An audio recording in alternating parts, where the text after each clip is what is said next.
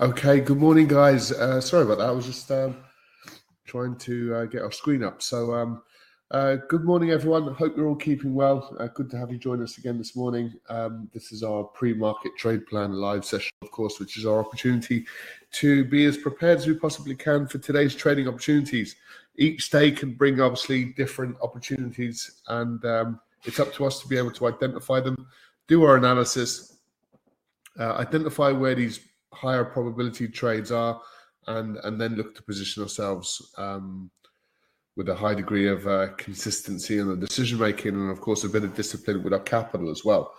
Um, so a bit of a quiet day for most of the trading day yesterday, um, and then this kind of late day move, which we which we see quite often um, as the European session closes, and uh, we're left with the North American trading session just uh, you know, looking to move